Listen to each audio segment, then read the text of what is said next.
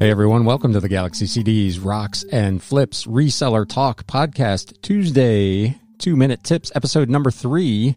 My name is Ryan, and I'll come at you every Tuesday morning with a quick two minute tip to help start, grow, or manage your reselling business. Today's tip learn how to research items so you know exactly how much they're worth.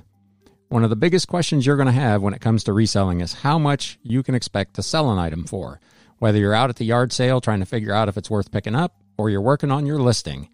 After all, it's going to play a huge part in the kind of things you look out for and how much profit you can ultimately make.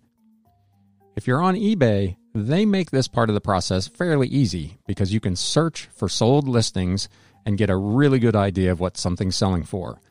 Don't just look at the current listings be sure to look at what's actually selling. Because if you've got a fairly unusual item, you might find it listed for sometimes just crazy prices. And then you open the solds and they're selling for 10 bucks. Armed with that information, you can make informed choices about how much to charge for your item and how much to pay for it when you're out thrifting or at the garage or estate sales.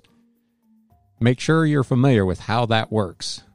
You can also check out other sites like Amazon, Mercari, and more to see if there's other sellers on other platforms selling the same or a very similar item so you can be sure you're priced right to the whole market, not just to the platform you're on. It's also worth checking out the reseller community on YouTube and Instagram to see what they're selling and for how much. However, you decide to do it, learning how to research items is vitally important to the growth and profitability of your business. With that,